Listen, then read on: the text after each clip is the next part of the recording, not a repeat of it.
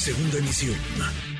Manuel López San Martín, en MBS Noticias. Le agradezco mucho estos minutos a Arturo Dama, analista económico, columnista, experto en estos temas. Arturo, querido Arturo, ¿cómo estás? Manuel, muy bien, gracias, con el gusto de saludarte a ti y a todos tus radioescuchas. Gracias por platicar con nosotros, Arturo. Me quedé con eh, la idea de lo que ayer nos decías por la noche en ADN 40 en la Mesa República MX. Creo que vale la pena que se lo expliques a quienes nos escuchan ahora, Arturo. Cuando hablamos de crecimiento, de crecimiento económico, porque es de pronto una palabra muy utilizada, a veces muy manoseada y pocas veces analizada. Cuando hablamos de crecimiento económico, ¿de qué estamos hablando? Y a partir de ahí, si te parece, vamos desmenuzando si estamos o no creciendo y cómo nos va a ir como país. Claro que sí, Manuel. Mira, cuando se habla del crecimiento de la economía, se habla de la producción de bienes y servicios para el consumo final. Esa es la variable con la cual se mide el crecimiento de la economía, lo que se conoce como el Producto Interno Bruto. De tal manera que si decimos, por ejemplo, que durante el segundo trimestre de este año, comparado con el segundo trimestre del año pasado, la economía creció 1.9% y esa es la cifra oportuna, lo que estamos diciendo es que la producción de bienes y servicios para el consumo final creció 1.9%. Ahora, ¿por qué es importante el crecimiento y por qué el objetivo debe de ser lograr el mayor crecimiento posible? Hay dos razones fundamentales, Manuel. La primera es que si el crecimiento se mide por la producción de bienes y servicios, esta producción está relacionada con la creación de empleos, puesto que para producir alguien tiene que trabajar, y con la generación de ingresos, puesto que a quien trabaja se le paga por hacerlo.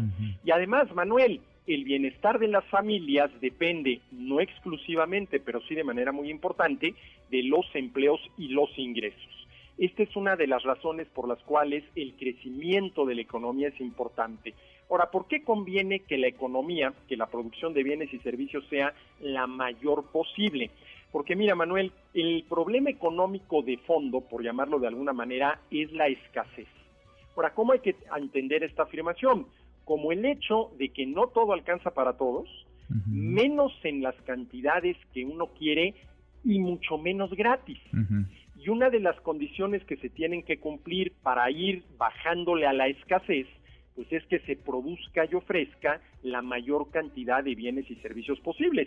Esta es la importancia que tiene el crecimiento de la economía medido, Manuel, por medio de la producción de bienes y servicios. Ahora, es interesantísimo esto que nos dices porque nos da punto, digamos, para iniciar y revisar los datos. México creció, digamos, en este segundo trimestre del año, crece 1%, dirían algunos es un crecimiento raquítico, marginal, pero a final de cuentas es crecimiento. Cuando nos asomamos a otras partes del mundo, no solamente no están creciendo, el caso, por ejemplo, Estados Unidos está yendo para atrás, su, su economía quizá en ruta ya a la recesión, acumula México tres trimestres al hilo con, con crecimiento. ¿Eso da para ser optimistas, para ver el vaso medio lleno? ¿O dónde estamos? ¿Por qué estamos creciendo, Arturo, si de pronto escuchamos, vemos que no hay confianza en los inversionistas, que no está llegando la inversión extranjera, que no están jugándosela, apostando por la economía mexicana, no solamente los inversionistas eh, de otros países, sino los nacionales?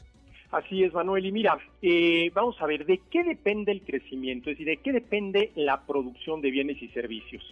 De lo que se conoce como las inversiones directas. ¿Cuáles son las inversiones directas? Las que los empresarios destinan a producir bienes y servicios, a crear empleos y a generar ingresos. ¿Y de qué depende cuánto se invierta directamente, ya sea empresarios nacionales o extranjeros en un país?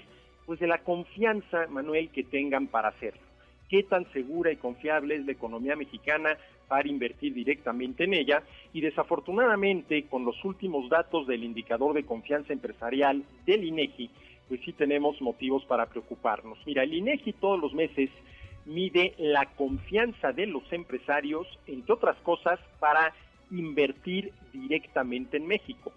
Y es un índice que va de 0 a 100. Si estamos en 0, pues es desconfianza total si estamos en 100 es confianza total. Y resulta que en el pasado mes de mayo, hace dos meses, la confianza de los empresarios para invertir directamente en México estaba en 36.5 unidades, en escala de 0 a 100, muy baja. En junio bajó de 36.5 a 35.1 Mm. Y en julio bajó de 35.1 que habíamos tenido en julio a 33.5 en julio. Es decir, ha venido reduciéndose en los últimos dos meses la confianza de los empresarios para invertir directamente en México. Ahora, Manuel, el que se reduzca esta confianza no quiere decir que los empresarios dejen de invertir. Quiere decir que invierten menos de lo que invertirían si en vez de tener desconfianza tuvieran confianza. y yo creo, mm, Manuel, que aquí es donde tenemos el principal reto de la economía mexicana en estos momentos, ¿no? El reto de que los empresarios, tanto mexicanos como extranjeros, aumenten su confianza vean a México como un país seguro y confiable para invertir directamente y que se pueda invertir directamente más, mucho más de lo que se ha invertido. Y déjame darte nada más un último dato. Eh, un buen indicador de cómo andan las inversiones directas es lo que se conoce como la inversión fija bruta que es la que se realiza en instalaciones, en maquinaria, en equipo y te proporciona la infraestructura física, instalaciones, maquinaria, equipo, para poder llevar a cabo los procesos de producción. Y desafortunadamente, Manuel, un dato que es el más preocupante desde mi punto de vista en la economía mexicana es que en el pasado mes de abril, el último mes para el cual tenemos información, el nivel de esa inversión en instalaciones, maquinaria y equipo fue similar al que ya habíamos alcanzado en diciembre del 2013, Manuel. De diciembre de 2013. ¿Qué Hace nueve años prácticamente, prácticamente un retraso, un no retraso, retroceso de nueve años, Manuel, y el nivel de la inversión fija bruta en abril, pues estaba todavía 11% por debajo de su máximo histórico que ya habíamos alcanzado en julio de 2018. Qué interesante. Ahora, ¿Cómo nos va a pegar si es que nos va a pegar lo que ocurre en Estados Unidos? Porque lo explicas muy bien, la inversión está espantada, está toda esta controversia en torno al Tratado México-Estados Unidos-Canadá. En Estados Unidos no solamente no crecen, sino que están eh, decreciendo, acumulan dos trimestres con la economía cayendo. Hay quien diría ya están en el terreno de la, de la recesión. ¿Cómo nos va a pegar lo que ocurre en Estados Unidos o por qué? Te lo pregunto distinto. ¿Por qué no se ve reflejado? ¿Por qué México está creciendo y Estados Unidos no, Arturo? Mira, Manuel, vamos primero con la primera pregunta. ¿Cómo podría pegarnos esta falta de crecimiento en la economía estadounidense? En primer lugar, a través del comercio exterior. Hay que tener en cuenta, Manuel, que el 80% del comercio exterior que realizamos los mexicanos, ya sea exportando o importando, es con los Estados Unidos. Si la economía estadounidense se frena y se frenan las exportaciones de productos mexicanos hacia Estados Unidos, pues eso le pega a la producción de esos bienes que se realiza en México. Y sería muy triste que esto sucediera, Manuel, porque si hay un frente de la economía donde las cosas están saliendo bien e inclusive ya recuperamos los niveles que teníamos previos a la recesión, es precisamente en el frente del comercio exterior. Déjame nada más darte un dato.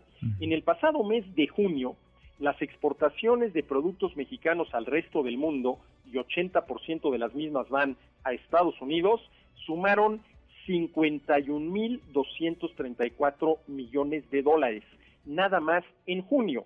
Y esos 51.234 millones de dólares es la segunda mayor cifra de exportaciones de productos mexicanos en toda nuestra historia. El máximo histórico lo alcanzamos en marzo con 52 mil millones de dólares. Entonces, tenemos un frente de la economía, Manuel, el de las exportaciones, donde ya se recuperaron los niveles que teníamos antes de la recesión, con el 80% de estas exportaciones yendo a los Estados Unidos. Déjame darte un dato nomás interesante, Manuel. A ver, en plena recesión, en medio de la recesión, a mediados del 2020, en mayo del 2020, las exportaciones de productos mexicanos al resto del mundo, con una caída brutal, fueron 18 mil 70 millones de dólares. En pleno, pleno eh, recesión ocasionada por el COVID, mayo de 2020. En junio pasado estábamos ya en 51 mil 234 millones. Fíjate lo que se ha recuperado. Entonces sería verdaderamente preocupante que por la recesión en Estados Unidos, le pegaran a las exportaciones. Ahora, en contra de eso, pues nosotros aquí en México no podemos hacer mucho, al menos que los empresarios que exportan se vuelvan más productivos, más competitivos, capaces de ofrecer a menor precio y o con mayor calidad y o con mejor servicio. Esa es una tarea que tienen que hacer los empresarios. Ahora, lo que a mí me preocupa es cómo podría afectar al comercio exterior de México, sobre todo con Estados Unidos, si no se llega, vamos a decirlo así, a una solución favorable pues a esto que yo creo que ya podemos llamarlo así, el conflicto en torno al Temec, Manuel. Eso es lo que a mí me preocupa y habrá que ver en qué termina todo porque este ya estamos en esa, soy el presidente López Obrador, lo dice en la mañanera, le manda ya una carta a Joe Biden para explicarle por qué, según él, no se está transgrediendo el TEMEC, la política energética de su gobierno no estaría atentando contra este acuerdo comercial, aunque en Canadá, en Estados Unidos piensan, piensan muy distinto. Entonces, a ver, si a Estados Unidos le, le pega la crisis o su economía comienza a padecer más, todavía México es inhabitable, va a ser arrastrado en, en ese contexto, Arturo. Así es, Manuel. Mira, estamos muy ligados a la economía estadounidense para bien y para mal, ¿eh? Para bien y para mal, no nada más es para mal. No es una dependencia de la economía mexicana con relación a la estadounidense, sino una interdependencia de las dos economías. Pero claro, de estas dos, pues la más fuerte, la más grande, la que se ha recuperado, pese a que ahorita está entrando, parece ser otra vez en recesión, es la estadounidense. Y ahora aquí la pregunta es, qué vamos a hacer internamente, tanto por el lado de las empresas que exportan hacia Estados Unidos como por el lado del gobierno, para minimizar los efectos que sobre la economía mexicana va a tener la recesión estadounidense. De que va a tener efectos negativos, los va a tener, Manuel. Ahora, la pregunta es, ¿cómo le hacemos para minimizarlos? ¿Y de qué tamaño van a ser esos, esos efectos? Arturo, querido Arturo, qué gusto escucharte. Gracias. Gracias, Manuel. Cuídate mucho y aquí nos estamos viendo. Igualmente. Abrazo, gracias Arturo. MBS Noticias.